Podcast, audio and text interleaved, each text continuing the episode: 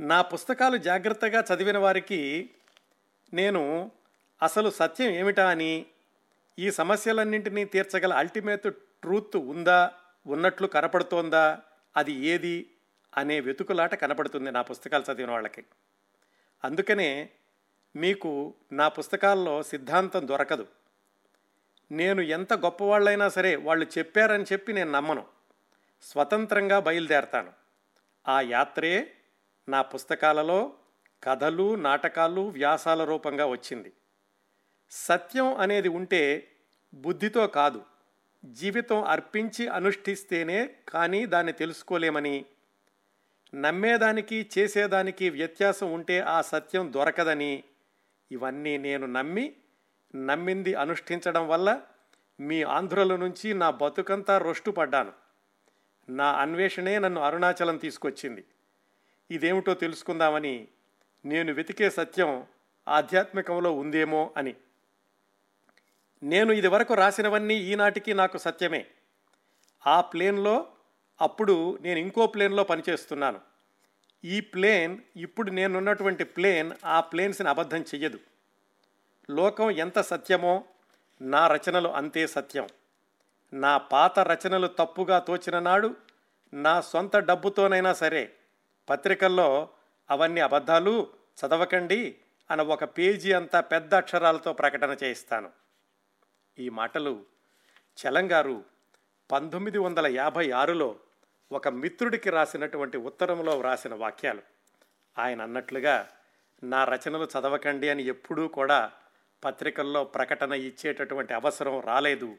అందుకనే శతాబ్దాల తెలుగు సాహిత్యంలో ఇంత వివాదాస్పదమైన ఇంత సంచలనాత్మకమైన రచయిత మరొకరు లేరు అని విశ్లేషకులు భావించడమే కాదు ఇప్పటికీ కూడా చలంగారి అభిమానులు కానీ వ్యతిరేకులు కానీ వారి సంఖ్యను వారి వారి భావాల విస్తృతిని తీవ్రతను గమనిస్తే అదే నిజంగా నిజమే అనిపిస్తుంది.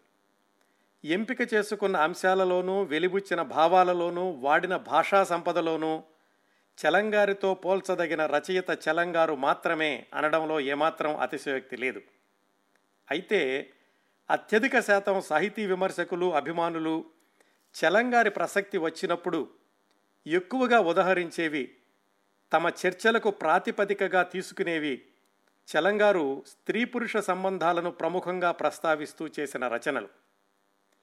ఇక్కడే ఈ పాయింట్లోనే చలంగారు అర్థం చేసుకోబడడం కంటే ఎక్కువగా అపార్థం చేసుకోబడ్డారేమో అనిపిస్తుంది. ఎందుకంటే ఆయన వ్రాసిన నవలలు నాటకాలు కథలు వ్యాసాలు వీటన్నింటినీ గమనిస్తే చలంగారు ఈ స్త్రీ పురుష సంబంధాలే కాకుండా ఎన్నో విభిన్నమైన అంశాలను స్పృశించారు. కొత్త కోణాలలో ఆలోచింపచేశారు. చలంగారి సాహిత్యంలోని ఈ భిన్నమైన కోణాలను పరిచయం చేయడమే ఈనాటి నుంచి మరొక నాలుగు భాగాల వరకు కొనసాగపోయే ఈ కార్యక్రమాల ప్రధాన ఉద్దేశం. చలంగారు స్త్రీ పురుష సంబంధాలు స్వేచ్ఛా ప్రణయం గురించి మాత్రమే కాదు పసిపాపల గురించి పిట్టల గురించి పువ్వుల గురించి సమకాలీన రాజకీయ పరిస్థితుల గురించి పౌరాణిక పాత్రల గురించి బైబిల్ సువార్తలు భగవద్గీత ఇంకా ఎన్నెన్నో అంశాలు రాశారు. క్రిందటి వారం మనం మాట్లాడుకున్న చలంగారిలోని కరుణాంతరంగం గురించిన సంఘటనలకు కొనసాగింపుగా ఇప్పుడు ఆయన వ్రాసిన బుజ్జిగాడు అనే ఒక పుస్తక పరిచయంతో పాటుగా ఆ దాని తర్వాత ఓ పువ్వు పూసింది అనే కథను కూడా ఈరోజు మీకు పరిచయం చేస్తాను. మొట్టమొదటగా ఈ బుజ్జిగాడు అనే పుస్తకంలో ఏముందో చూద్దాం. చలంగారు రమణస్థాన్లో నివసించిన రోజుల్లో ఆయన యొక్క ఆదరణ పొందిన వాళ్ళలో నోరు లేని మూగజీవాలు ఎన్నో ఉన్నాయని వాటికి పేర్లు పెట్టుకుని వాళ్ళను కూడా సొంతంగా కుటుంబ సభ్యుల్లో ఒక భాగంగా చూసుకునే వాళ్ళని లోగడ కార్యక్రమాల్లో ప్రస్తావించుకున్నాం. అలాంటి నోరు లేని మూగజీవాల్లో ఒకటి ఒక గోరింక పిట్ట. గాయాలతో విలవిల్లాడుతూ రోడ్డు పక్కన పడి ఉన్న ఒక గోరింట గోరింక పిట్టను ఇంటికి తీసుకొచ్చి వైద్యం చేసి గాయాన్ని మాన్పి మేమున్నాము అని ధైర్యం ఇచ్చి ఆ పిట్టకు ఎగరడం కూడా నేర్పారు. ఆ గోరింక పిట్ట సహజంగానే ఒక కొన్ని రెండు మూడు నెలల తర్వాత ఎగరడం వచ్చింది కాబట్టి ఎక్కడో దూర తీరాలకు ఎగిరిపోయింది. ఈ వాస్తవ సన్నివేశాలన్నింటినీ చలంగారు బుజ్జిగాడు అనే పేరుతో దినచర్య రూపంలో అంటే డైరీలాగా రాశారు. అయితే ఆ డైరీ ఏదో తను వ్రాసినట్లో లేకపోతే ఆ గోరింక పెట్ట రాసినట్లో కాకుండా ఈ సంఘటనలన్నింటినీ గమనిస్తున్నటువంటి వ్యక్తి ఇంకెవరో వ్రాసినట్లుగా ఉంటుంది. ఈ రోడ్డు పక్కన దొరికినటువంటి గోరింక పెట్ట ఎలాంటి పరిస్థితిలో దొరికిందంటే చలంగారి ఇంటికి దగ్గరలోని మైదానంలో కాకుల మూక దాడిలో గాయపడినటువంటి ఆ గోరింక జులై పదిహేడు పంతొమ్మిది వందల యాభై ఎనిమిదిన చలంగారింట్లోకి వచ్చింది. సుమారుగా మూడు నెలల పాటు అంటే పంతొమ్మిది వందల యాభై ఎనిమిదిలోనే అక్టోబర్ ఆరు వరకు వాళ్ళ ఇంట్లో ఉంది. ఈ రెండున్నర నెలలు మూడు నెలలు ఈ రోజుల్లో ఆ చిన్న పెట్ట తర్వాత పేరు పెట్టుకున్నారు దానికి బుజ్జిగాడు అని. ఆ బుజ్జిగాడు చలంగారికి చలంగారి కుటుంబ సభ్యులకు ఆయన పరివారానికి ఎంత దగ్గరైందో ఎగిరిపోయి వాళ్ళకు ఎంత శూన్యాన్ని మిగిల్చిందో ఈ పుస్తకంలో హృదయానికి హత్తుకునేలాగా చిత్రించారు చలంగారు. అరచేతిలోనే ఇమిడేటటువంటి ఒక చిన్న పిట్ట గురించి సుమారుగా ఎనభై రోజుల పాటు రోజూ చెప్పే కబుర్లు ఏముంటాయి అని మనకు అనిపిస్తుంది ఆ కబుర్లని అందమైన కథగా అందించడమే చలంగారు ఈ రచనల్లో చేసినటువంటి గొప్పదనం. ఈ బుజ్జిగాడు దినచర్యలన్నిటినీ ప్రతి వాక్యంలో ప్రతి సన్నివేశంలో చలంగారి సున్నిత హృదయం అలాగే చలంగారి కుటుంబ సభ్యులకు ఉన్నటువంటి భూతదయ కొట్టొచ్చినట్లుగా కనిపిస్తూ ఉంటుంది. చదువుతున్నటువంటి పాఠకుల హృదయ హృదయాలు కూడా కరుణరసప్లావితం కావడమే కాకుండా ఆ గోరింకతో కలిసి మనం కూడా విహరిస్తున్నట్లుగా ఉంటుంది. అసలు ఏం రాశారో చూద్దాం దాంట్లో. జులై పదిహేడు పంతొమ్మిది వందల యాభై ఎనిమిది అనుకున్నాం కదా? ఈయన ఈ బుజ్జిగాడు పుస్తకంలో గోరింక పెట్ట గురించి వ్రాసేటప్పుడు రకరకాల సంఘటనల్ని ఆ డైరీ రూపంలో వ్రాసినప్పుడు ప్రతిరోజు జరిగినటువంటి సంఘటనలకి ఒక శీర్షిక కూడా ఇచ్చారు. అంటే ఒక హెడ్డింగ్ కూడా పెట్టారు. మొట్టమొదటి రోజు జరిగినటువంటి సంఘటనలకి హెడ్డింగు ఏకైక వీరుడు. ఏం జరిగిందంటే ఆ రోజు చలంగారి ఇంట్లో ఉన్నటువంటి నర్తకి గారు రోజు భగవాన్ రమణ మహర్షి సమాధి దగ్గరికి వెళ్ళి సాయంకాలం పూట అక్కడ పూలదండ వేసి వస్తూ ఉండేవాళ్ళు.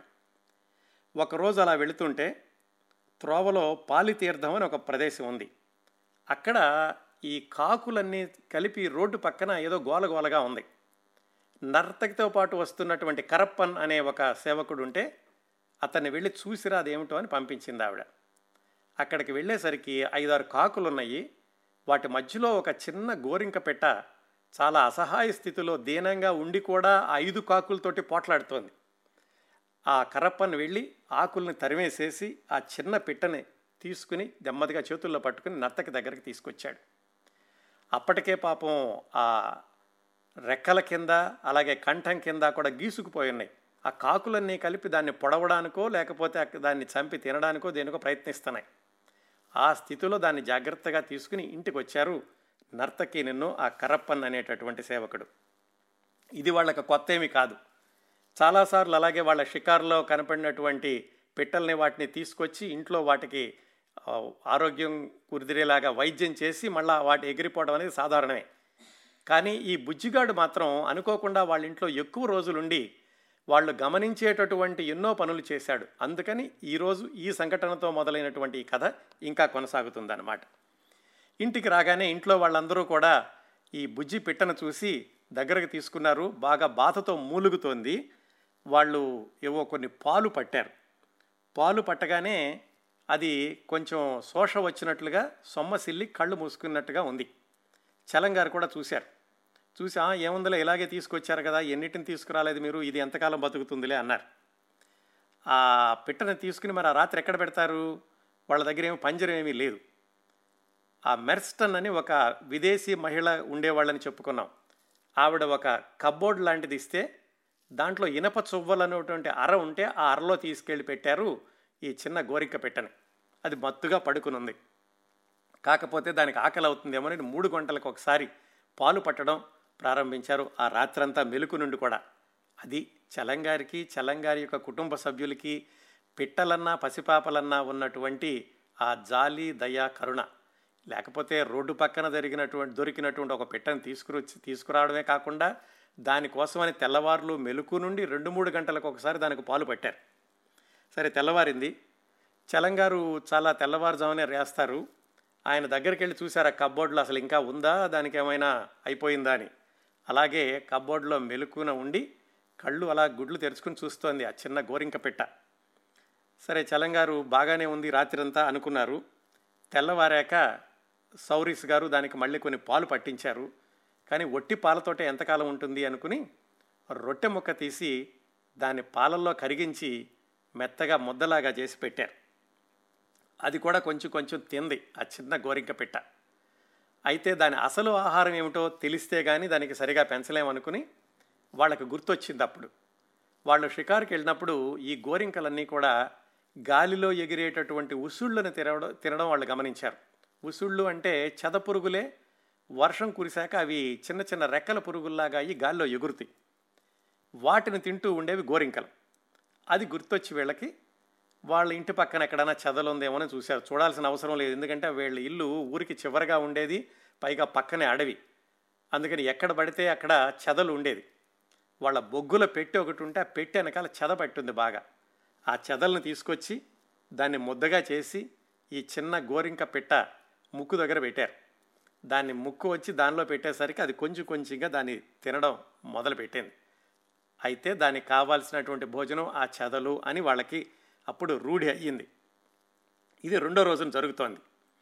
ఆ మొట్టమొదటి రోజుని తీసుకొచ్చినటువంటి కరప్పను వచ్చి ఏమ్మా ఏమైంది? అని అడిగాడు.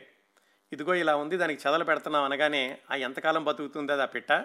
దానికోసమని మీరు చెదలందరినీ చంపుతున్నారా? అని అన్నాడు. వాళ్ళ ఇంటి ఎదురుగుండా గుడిసెలో అన్నామలయ్యని ఒక అతను ఉండేవాడు. అతను ఆశగా చూస్తున్నాడు ఈ పిట్ట ఎప్పుడు చనిపోతుందా? దాన్ని తీసుకుని కోసుకు తిందామా? అని. వీళ్ళు మాత్రం జాగ్రత్తగా ఆ పిట్టని ఆ చెదలు పెట్టి దాన్ని కాపాడడం మొదలుపెట్టారు.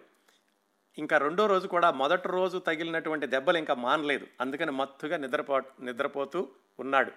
ఉన్నాడు అనే రాస్తారు చలంగారి పుస్తకం నిండారు అయితే ఆ రెక్కల కింద మెడ కింద ఉన్నటువంటి గాయాలకు కాను ఏవో చిన్న చిన్న మందులు ఏవో రాశారు. అది భరించలేక వాటిని ముక్కుతో కెలుక్కోవడం ప్రారంభమైంది ఆ బుజ్జిగాడికి. ఆ మరు రోజు మత్తు వదిలి కొంచెం బయటకు రావడానికని ఆ ఇనప చువ్వలన్నింటినీ పొడవడం మొదలుపెట్టింది. మరి వదిలేసేస్తే బయటికి వెళ్ళిపోతేమో బయటికి వెళితే ఎగరగలుగుతుందో లేదో అని చెప్పి వాళ్ళు దాన్ని వదలకుండా ఆ కబ్బోర్డ్లోని ఇనప చువ్వల వెనకాలే పెట్టారు కానీ అలా కొడుతూ ఉండేసరికి దాని ముక్కు వెంబటే రక్తం కూడా రావడం మొదలైంది. దాంతో దానిలో నుంచి బయటకు తీసి కాలుకి డ్వైన్ ట్వైన్ దారం కట్టి ఇంట్లో మాత్రం వదలడం మొదలుపెట్టారు. సరే ఇదేమైనా ఎగురుతుందేమో చూద్దాం పోనీ ఎగిరితే వదిలేద్దాంలే అని బయటికి తీసుకెళ్ళి ఒక చెట్టు మీద పెట్టారు.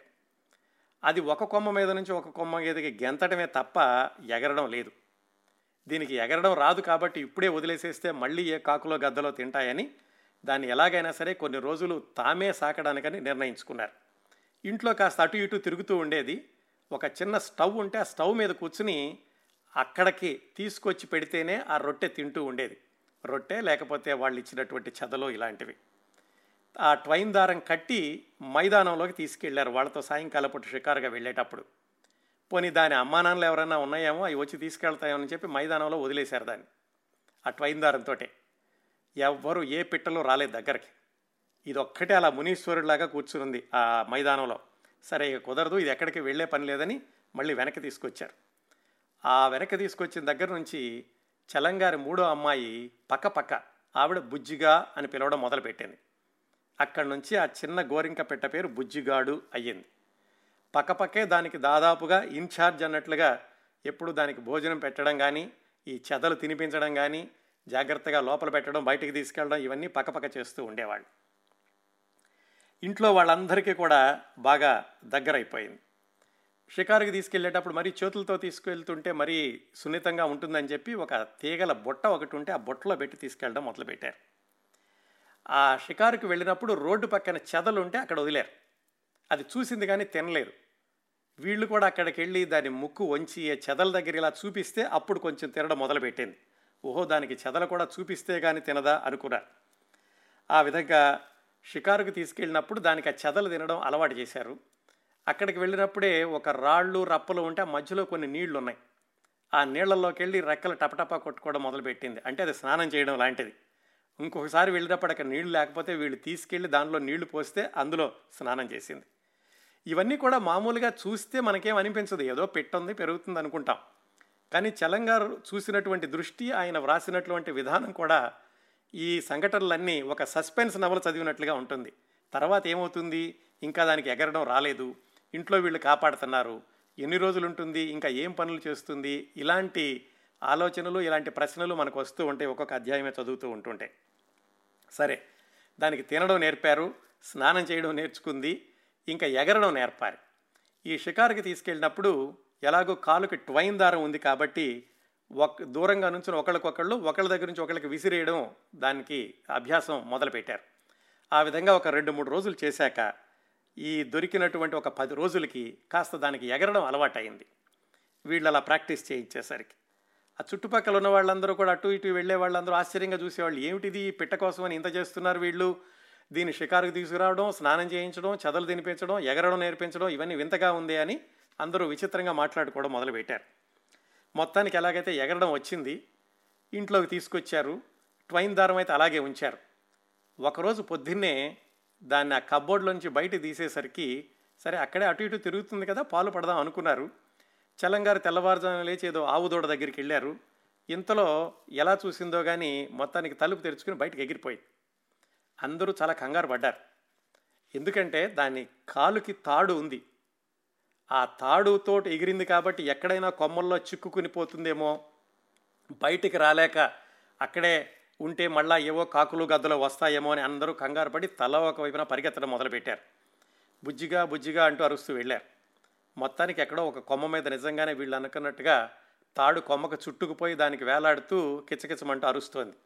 వెళ్ళి అక్కడి నుంచి తీసుకొచ్చారు. ఆ రోజు మొదలుపెట్టి ఎగరడం వచ్చింది కాబట్టి మరో రెండు మూడు సార్లు ఎగిరిపోయింది.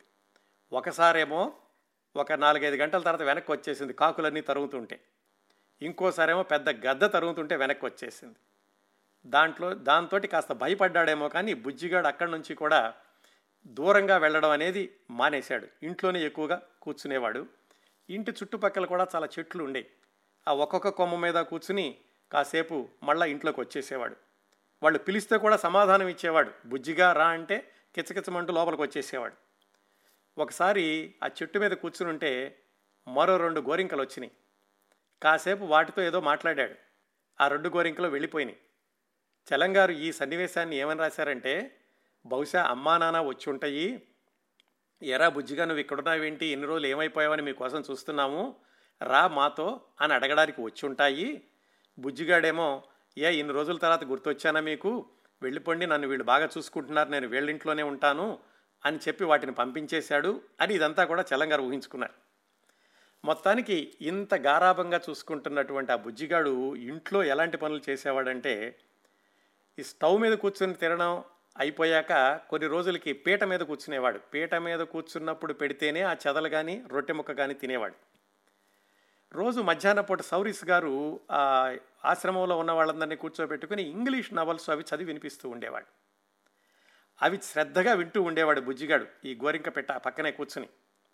ఆశ్చర్యం ఏమిటంటే మరి నిజంగా ఎలా తెలుస్తుందో కానీ ఆవిడ షేక్స్పియర్ నాటకాలు చదివినప్పుడు మాత్రం చాలా జాగ్రత్తగా వినేవాడు. మిగతాటప్పుడు దూరంగా వెళ్ళిపోయేవాడు. చలంగారు ఈ బుజ్జిగాడిని పెంచేటటువంటి రోజుల్లో రోజు సాయంకాలం పూట నాలుగు నుంచి నాలుగున్నర వరకు చుట్టుపక్కల వాళ్ళందరినీ కూర్చోబెట్టుకుని వాళ్ళకి ఈ బుజ్జిగాడు కబుర్లు తాను రాసినవి చదివి వినిపిస్తూ ఉండేవాళ్ళు. ఆ రోజు జరిగినవి లేకపోతే ముందు రోజు జరిగినవో. అవన్నీ కూడా శ్రద్ధగా వింటూ ఉండేవాడు. ఇంట్లో వాళ్ళందరూ భుజాల మీద వాలడం అక్కడి నుంచి ఇక్కడికి వెళ్ళడం ఇలాంటి పనులన్నీ చేసేవాడు. మరొక రోజు ఈ చెట్టు మీద కూర్చుంటే ఇంకొక గోరిక వచ్చింది. రెండు చాలాసేపు కబుర్లు చెప్పుకున్నాయి చలంగారు అన్నారు బహుశా ప్రేయసో ప్రియుడు అయి ఉంటాడు. ఎందుకంటే వీళ్ళ ఇంట్లో ఉన్నటువంటి గోరింక ఆడ మగ వీళ్ళకి తెలియదు మొత్తానికి కాసేపు ఉండి ఆ రెండో గోరింక వెళ్ళిపోయింది. ఏమై ఉంటుందంటే నా ఇంట్లో వీళ్ళు బాగా చూసుకుంటున్నారు నువ్వు వచ్చావు కదా నువ్వు కూడా రా మన ఇద్దరం ఇదే ఉంటాం ఇంట్లో ఉందాము అని బుజ్జిగాడు ఆ రెండో గోరింకని పిలిచి ఉంటాడు. కానీ ఆ రెండో గోరింకేమో మనుషుల్ని నమ్మకూడదు నువ్వు అమాయకంగా నమ్ముతున్నావు నేను మాత్రం నమ్మను అని ఆ రెండో గోరింక ఎగిరిపోయి ఉంటుంది. ఇదంతా కూడా చలంగారు ఊహించుకున్నారు. ఇలా వీళ్ళ ఇంట్లో ఉంటూ మధ్య మధ్యలో ఆ చెట్ల మీదకి వెళ్ళి మళ్ళీ పిలిచినప్పుడల్లా లోపలికి రావడం ఇలా చేస్తూ ఉన్నాడు. కొన్ని రోజులకి వీళ్ళు ఏం గమనించారంటే చాలా సన్నగా ఉన్నాడు పెరగటం లేదని ఆ బుజ్జిగాడికి కాస్త షార్క్ లివర్ ఆయిల్ ఇవ్వడం మొదలుపెట్టారు. దాంతో కాస్త ఒళ్ళు చేశాడు. ఒకరోజు చాలా విచిత్రమైనటువంటి సంఘటన ఏం జరిగిందంటే చలం గారు సాయంకాలం పూట అభిమానుల దగ్గర నుంచి వచ్చినటువంటి ఉత్తరాలు చదువుతున్నారు. అన్ని ఉత్తరాలకి అలా కూర్చుని వింటున్నాడు బుజ్జిగాడు. శ్రీనివాస్ అనేటటువంటి ఒక అతను రాసినటువంటి ఉత్తరం సగం చదివేసరికి వెళ్ళి చలంగారి చేతిని ముక్కుతో పొడిచి ఆ ఉత్తరాన్ని లాగి దూరంగా విసిరేశాడు. ఏమిటి ఇలా చేస్తున్నాడు అని మళ్ళీ ఉత్తరం తీసుకుని చలంగారు చదవడం మొదలుపెట్టారు. మళ్ళా రెండు లైన్లు చదవగానే మళ్ళీ దాన్ని తీసుకుని పక్కన పడేశాడు. చలంగారికి ఆశ్చర్యం వేసింది. ఏం తెలిసింది ఈ చిన్న గోరింక పెట్టకి శ్రీనివాస్ తన గురించి రాయలేదనా? శ్రీనివాస్ నా మీద కోపంగా రాశాడనా? లేకపోతే శ్రీనివాస్ వ్యక్తిత్వం ఈ ఉత్తర్వులో ఉంది కాబట్టి అది తనకు నచ్చలేదా? ఇన్ని ఆలోచనలు పడ్డారు ఆయన. మొత్తానికి ఇలా చాలా గారాభంగా ఒక రెండు నెలల పాటు జూలై నుంచి సెప్టెంబర్ మధ్యన సెప్టెంబర్ చివరి వరకు వచ్చింది. ఈలోగా ఎవరో పిట్టలు అమ్మేవాళ్ళు వస్తే రెండు కౌజు పిట్టలను కూడా కొనుక్కున్నారు ఇంట్లోకి. అది కొనుక్కునేసరికి దీనికి కొంచెం అసూయ వచ్చింది. తనను కాకుండా మరొక రెండు పిట్టలను చూస్తున్నారా అని. ఆ విధంగా అక్టోబర్ మొదటి వారం కూడా వచ్చింది. రెండు మూడు సార్లు చాలా దూరంగా వెళ్ళిపోవడం వెళ్ళిపోయి వచ్చి ఆ చూరులో కూర్చుని ఎంత పిలిచినా రాకపోవడం ఇలాంటి పనులు మొదలుపెట్టాడు బుజ్జిగాడు. ఇంట్లో వాళ్ళకి అర్థం కాలేదు ఎందుకు ఇలా చేస్తున్నాడు ఇంతకాలం బాగానే ఉన్నాడు కదా అని. ఒకరోజు అది పంతొమ్మిది వందల యాభై ఎనిమిది అక్టోబర్ ఐదు. సాయంకాలం పూట అలా బతిమాలించుకునేవాడల్లా ఆ రోజు బతిమాలించుకోకుండా గబగబా ఇంట్లోకి వచ్చి పక్కపక్క గారి ఒళ్ళో కూర్చుని ఆవిడ ఒళ్ళంతటినీ కూడా తడివి మొహం మీద కూడా ముక్కుతోటి రాసి ఎగిరిపోయాడు. అంతే. ఆ ఎగిరిపోవడం ఎగిరిపోవడం మళ్ళీ ఇంట్లోకి రాలేదు. ఆ తర్వాత రెండు మూడు సార్లు వచ్చి ఆ చెట్టు మీద కూర్చునేవాడు ఇంటివైపు మాత్రం చూసేవాడు కాదు. అది ఆ రెండున్నర నెలలు సుమారుగా వాళ్ళ ఇంట్లో ఉండి ఎగిరిపోయినటువంటి సందర్భం. అయితే ఎందుకు వెళ్ళిపోయాడు? వీళ్ళకి అర్థం కాలేదు. బహుశా ఆ పిట్ట మెదడులో మానవ సంబంధాల గురించి ఉన్నటువంటి ఆ జ్ఞాపకాలు చెరిగిపోయాయా? లేకపోతే గుడ్లు పెట్టే సమయమా? నిజంగా వాళ్ళ అమ్మా నాన్న కనపడి తీసుకెళ్ళిపోయారా? లేకపోతే వీళ్ళు పెంచుకోవడానికి కొన్నటువంటి కౌజు పిట్టలను చూసి అసూయతోటి వెళ్ళిపోయాడా? ఏదేమైనా కానీ ఆ బుజ్జిగాడు ఎగిరిపోవడంతో రమణస్థాన్లో భర్తీ చేయలేనటువంటి శూన్యం ఆవరించింది. వాళ్ళందరూ కూడా ఎంతో దిగులు పడ్డారు. ఇదంతా రాసి చలంగారు దాదాపుగా వంద పేజీలు. చెప్పాను కదా చాలా సస్పెన్స్ నవల చదువుతున్నట్లుగా ఉంటుంది. చివరి మాట అని హృదయాలను కదిలించేలాగా వ్రాశారు. ఆ చివరి మాటలోని కొన్ని వాక్యాలు చదువుతాను. నా దగ్గర ఉన్న పుస్తకంలో కొన్ని అక్షరాలు సరిగ్గా స్పష్టంగా కనిపించడం లేదు.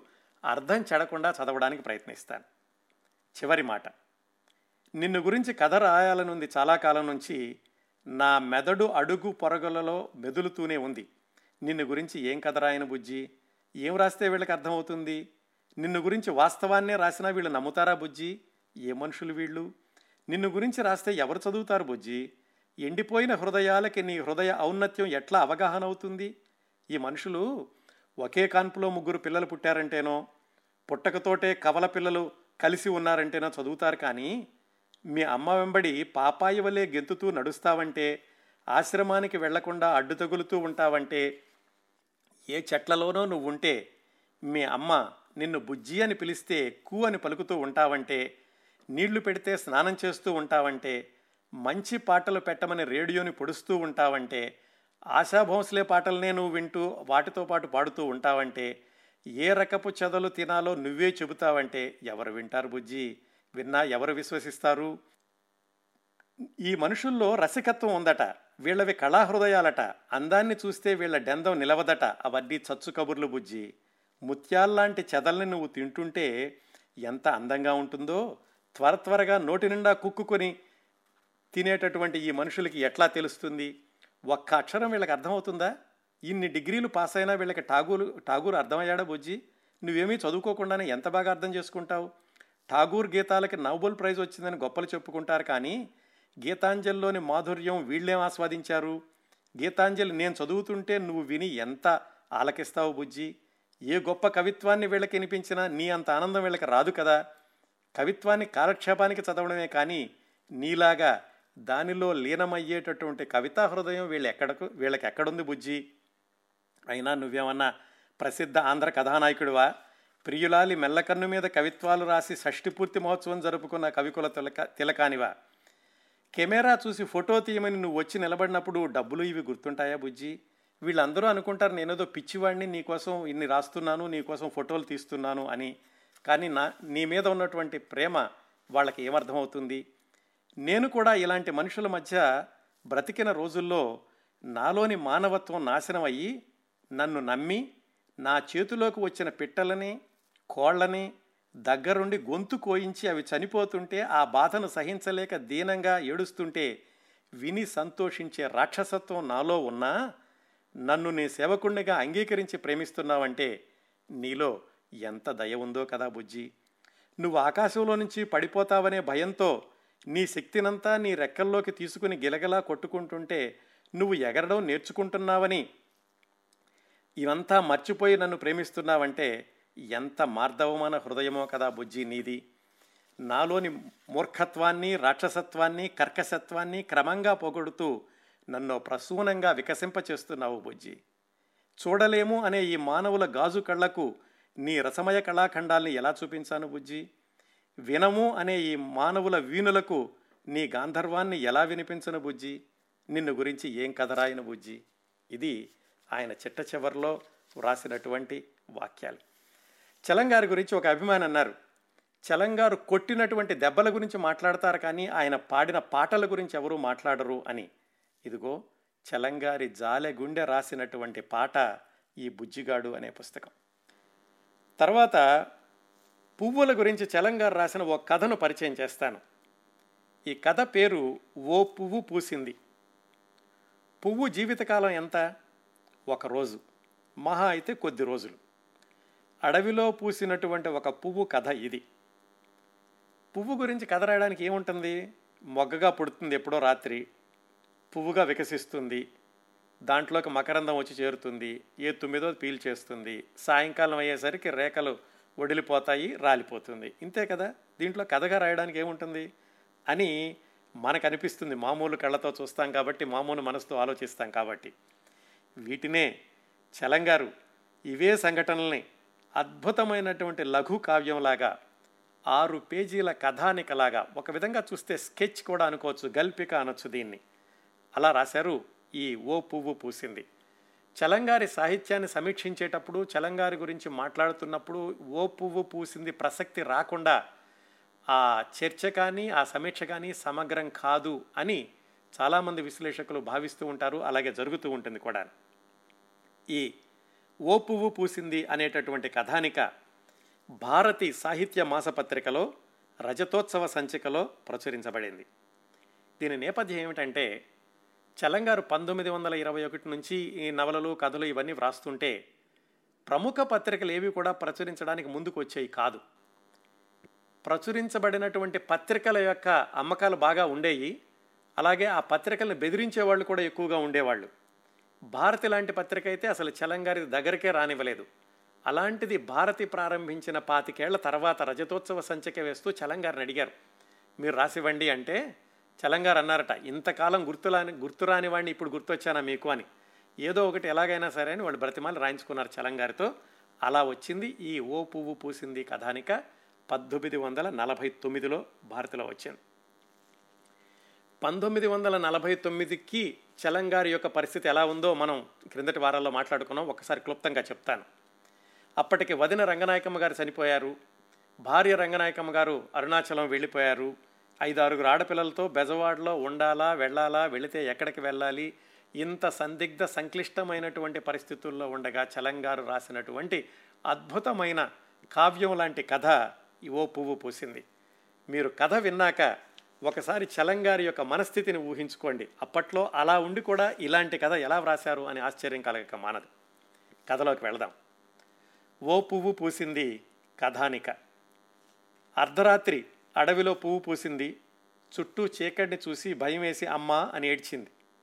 ఆకులు తొడిమలు దగ్గరగా తీసుకుని భయం లేదని ఊహించాయి ఆ తెల్లని పసిపువ్వుని. నేను చలంగారి కథలోని వాక్యాలు అక్కడక్కడ చదువుతూ మధ్యలో మీకు నేరేట్ చేస్తూ ఉంటాను. ఎందుకంటే ఆ వాక్యాలు చదవకపోతే గనక ఈ కథలోని సున్నితత్వం అర్థం కాదు.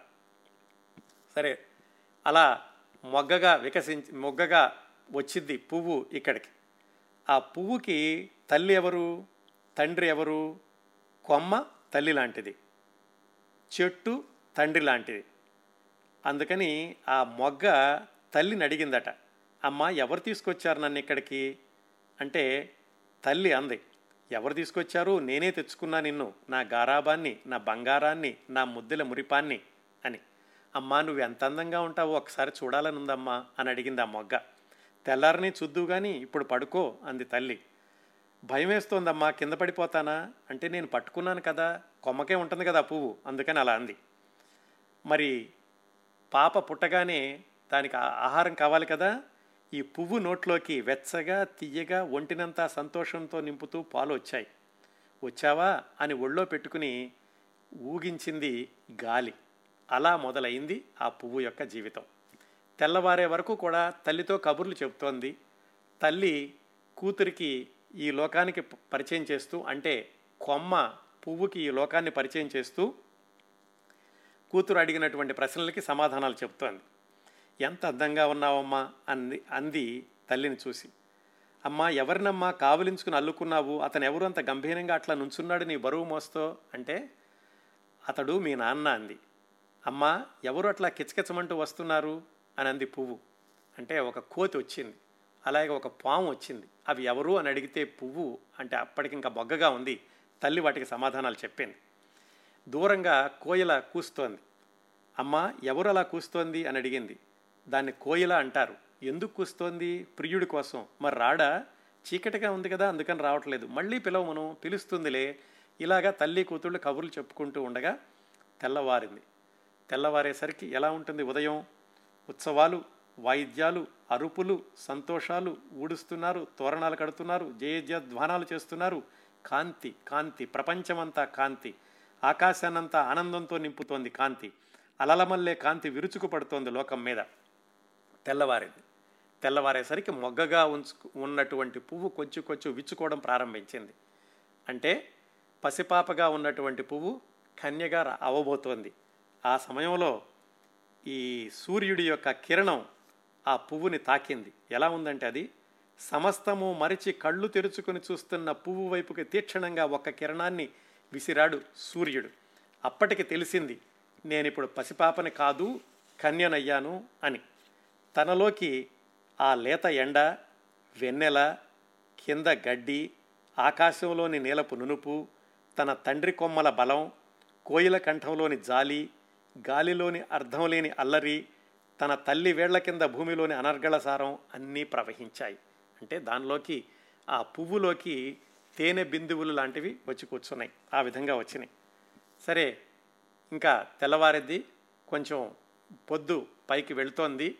వెళుతూ ఉండగా దూరంగా ఎవరో ఒక అతను ఒళ్ళంతా కూడా పూలరసం జల్లుకుని మిత్రులతో కలిసి హడావిడిగా వెళ్తున్నాడు. తల్లిని అడిగింది పువ్వు ఇప్పటికి పువ్వు అయిపోయింది. అమ్మా ఎవరతను అలా హడావిడిగా పరిగెత్తున్నాడు? ఒళ్ళంతా కూడా పూలరసం ఉంది ఏమిటి? అని అడిగింది. అంటే ఆ తల్లి చెప్పింది నీ జోరికి రాడులే నువ్వేం భయపడద్దు అని. నా జోరికి రాడా? నేను ఇంత అందంగా ఉన్నాను నన్ను చూడకుండా వెళ్ళిపోతాడా? ఎంత పగరు? అంది ఆ పువ్వు. నిజంగానే అనుకున్నట్లుగానే అతను వచ్చాడు అతను అంటే తుమ్మెద. మధుపం అని రాస్తారు చలంగారు. ఆ తుమ్మెద వచ్చి మరి సహజంగానే అంతవరకు ఎన్ని పువ్వుల్ని తాకుతూ వచ్చాడో ఎన్ని పువ్వుల్లోని మకరందం పీలుస్తూ వచ్చాడో ఈ పువ్వు దగ్గరికి వచ్చేసరికి మనం మాట్లాడుకుంటున్నటువంటి ఈ కథలోని కథానాయిక పువ్వు దగ్గరికి వచ్చి అతడి యొక్క సహజ స్వభావంతో ఆ తొండాన్ని పెట్టి పువ్వులో ఉన్నటువంటి మకరందాన్ని పీల్చేశాడు. అదంతా కూడా చలంగారు దాదాపుగా ఆ సంఘటనని ఒక పేజీన్నర పాటు వివరంగా రాస్తారు. అది అయిపోయాక అప్పుడు అనిపించిందట పువ్వుకి అప్రయత్నంగా రేఖలతో అతన్ని కప్పి దాచుకుంది. తన ఈనెలతో సన్నని వంపు తీరిన నడుముని కావలించుకుని దగ్గరికి లాక్కుంది. తనలోంచి పచ్చని పరిమళపు గంధాన్ని అతని నుంచా చల్లింది. తనని తానే అర్పించుకుంది. నేను నీదాన్ని అంది. నీకన్నా ఇంకా ఏమీ లేదు అంది. ఆ తుమ్మెద మధువుని పీల్చడం అవ్వగానే అతను వెళ్ళిపోయాడు. వెళ్ళిపోతుంటే ఒక్కసారి అతను ఇంకా జాలిగా చూసింది. ఆకుల తెరల చాటున సిగ్గుగా పెరిగిన కన్య ఏమని తాను లోకం కళ్ళ ముందు సిగ్గు విడిచి అతను అనుగమించగలదు? అతనితో ఎలా వెళ్ళగలదు? తనకే రెక్కలుంటేనా? ఇంకా ఎటూ చూడకుండా తల్లిని తండ్రిని ఆకుల్ని మిత్రుల్ని సమస్తము మరచి అతని వెంట సహచారినై సేవ చేయనా? కానీ అబల తన చుట్టూ చిన్న చిన్న వనకన్యలు చేరి పాడుతున్నారు దీవిస్తున్నారు లాలిస్తున్నారు. తన ఒంటినంతా గర్వంగా చూసుకుంది. ఎంతో సాఫల్యంతో నిండుతనంతో లోతులో బరువెక్కిన తన వెంక చూసుకుని పొంగిపోయింది. ఇది దాదాపు మధ్యాహ్నం వరకు అయింది. మధ్యాహ్నం అయ్యేసరికి సూర్యుడు పైకి లేచి పెద్ద పెద్ద చెట్ల ఆకు నీడల్ని మంట పెడుతున్నాడు. గుంపులు గుంపులుగా చిలకలు ఆకుపచ్చ మెరుపుల మల్లె ఎగిరిపోతున్నాయి.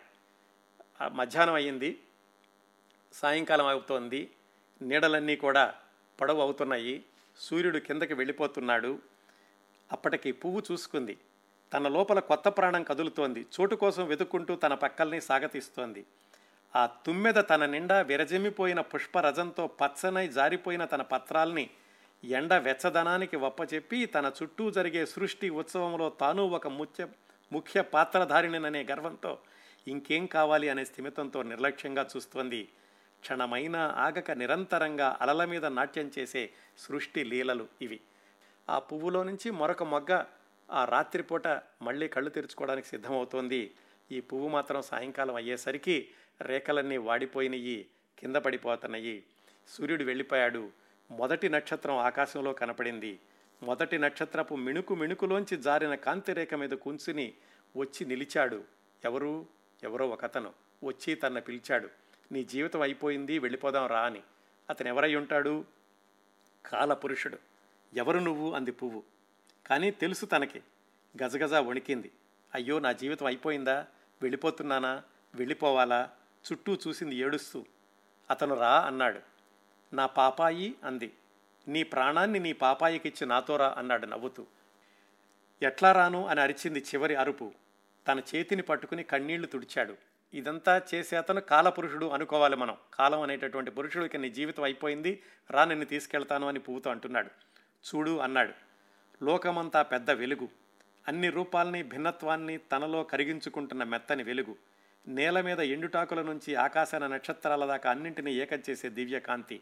అంతా అంతా వెలుగంతా అతను అతని వల్ల వచ్చినటువంటి వెలుగు. మామూలుగా అయితే చీకటి పడింది అక్కడ. రా అన్నాడు. ఆ నవ్వుతో తన వార్ధక్యం నిరర్ధకత్వం ఎండుతనం అంతా పోయి బాల్యం యవ్వనం బలం సంతోషం మాతృత్వం ప్రేమ అన్నీ అతని ముందు అర్పించి మొక్కింది. అతన్ని చెయ్యి పట్టుకుని అనంత ఆకాశంలోకి ఒక్క దూకు దూకింది. ఇక భయం అనేది లేదు విచారం లేదు సందేహం లేదు. సమస్తమైన ప్రపంచంతో కాలంతో అతను సన్నిహితుడు. అతని వేళ్ళను పట్టుకున్న తనని ఇంకా ఏ మూల ఏ రూపంలో నిలిచినా ఆ కొత్త ఉండదు. తన కోసం చేతులు చేతులు దాచి ఉంటాయి. చిరునవ్వులు వెలిగి ఉంటాయి. తన ఆగమనం కోసం గొప్ప విలువలుంటాయి. ఆకాశంలో తేలుతూ భక్తితో అతని మొహం వంక చూసి పక్కున నవ్వింది. ఆనందాన్ని అణుచుకోలేక. వెళ్ళిపోతున్నప్పటికీ కూడా కాలపురుషుడితో వెళ్ళిపోతున్నాను అనేటటువంటి ఆనందంతో ఆ పువ్వు ఒక్కసారి నవ్విందట. దాంతో ఆఖరవుతుంది ఈ కథ. కథ పేరు ఓ పువ్వు పూసిద్ది. నిజానికి ఇది ఒక పువ్వు గురించి రాసినటువంటి కథలాగా ఉంటుంది. ఆరు పేజీలు రాశారు చలంగారు. అర్ధరాత్రి నుంచి మళ్ళీ ఆ పువ్వు రేఖలు వాడిపోయి కింద పడిపోయే వరకు జరిగినటువంటి సుమారుగా ఇరవై నాలుగు గంటల్లో జరిగినటువంటి ఆ పువ్వు యొక్క జీవితం. అయితే ఈ పువ్వు అనేది ఆ పువ్వు యొక్క జీవిత చక్రం గురించి రాసినట్లే ఉంటుంది కానీ ఈ కథను చాలా కోణాల్లో అన్వయించుకోవచ్చు. ఈ పువ్వుని ఒక స్త్రీకి ప్రత్యేకగా తీసుకోవచ్చు లేదా ఒక జీవితానికే ప్రతీకగా తీసుకోవచ్చు. ఏ జీవితమైనా అంతే మొగ్గగా ఉంటుంది తర్వాత యవ్వనం ఆ తర్వాత వృద్ధాప్యం రాలిపోవడం ఈ మధ్యలో జరిగేటటువంటి సంఘటనలు వీటన్నిటినీ కూడా ఒక పువ్వుని ప్రత్యేకగా తీసుకుని చలంగారు రాశారు అనుకోవచ్చు. ఇలాంటి అన్వయాలన్నీ కూడా పాఠకుల ఊహకి వదిలేసి చలంగారు ఈ ఓ పువ్వు పూసింది అనేటటువంటి మనోహరమైన మనోజ్ఞమైన ఇంకా చెప్పాలంటే తాత్వికత దట్టించినటువంటి సాహితీ ఖండికను తీర్చిదిద్ది తెలుగు పాఠక లోకానికి కానుకగా ఇచ్చారు. ఇదంతా కూడా ఆయన అరుణాచలం వెళ్ళడానికి సంవత్సరం ముందు జరిగినటువంటి సంఘటనల్లోంచి వచ్చినటువంటి కథ ఓ పువ్వు పోసింది. ఇవండి చలంగారి సాహిత్యంలోని మరొక కోణాన్ని పరిచయం చేసేటటువంటి రెండు సాహితీ ఖండికల గురించి చెప్పాను. పిట్ట గురించి రాసిన కథ పువ్వు గురించి రాసిన రాసినటువంటి కథ.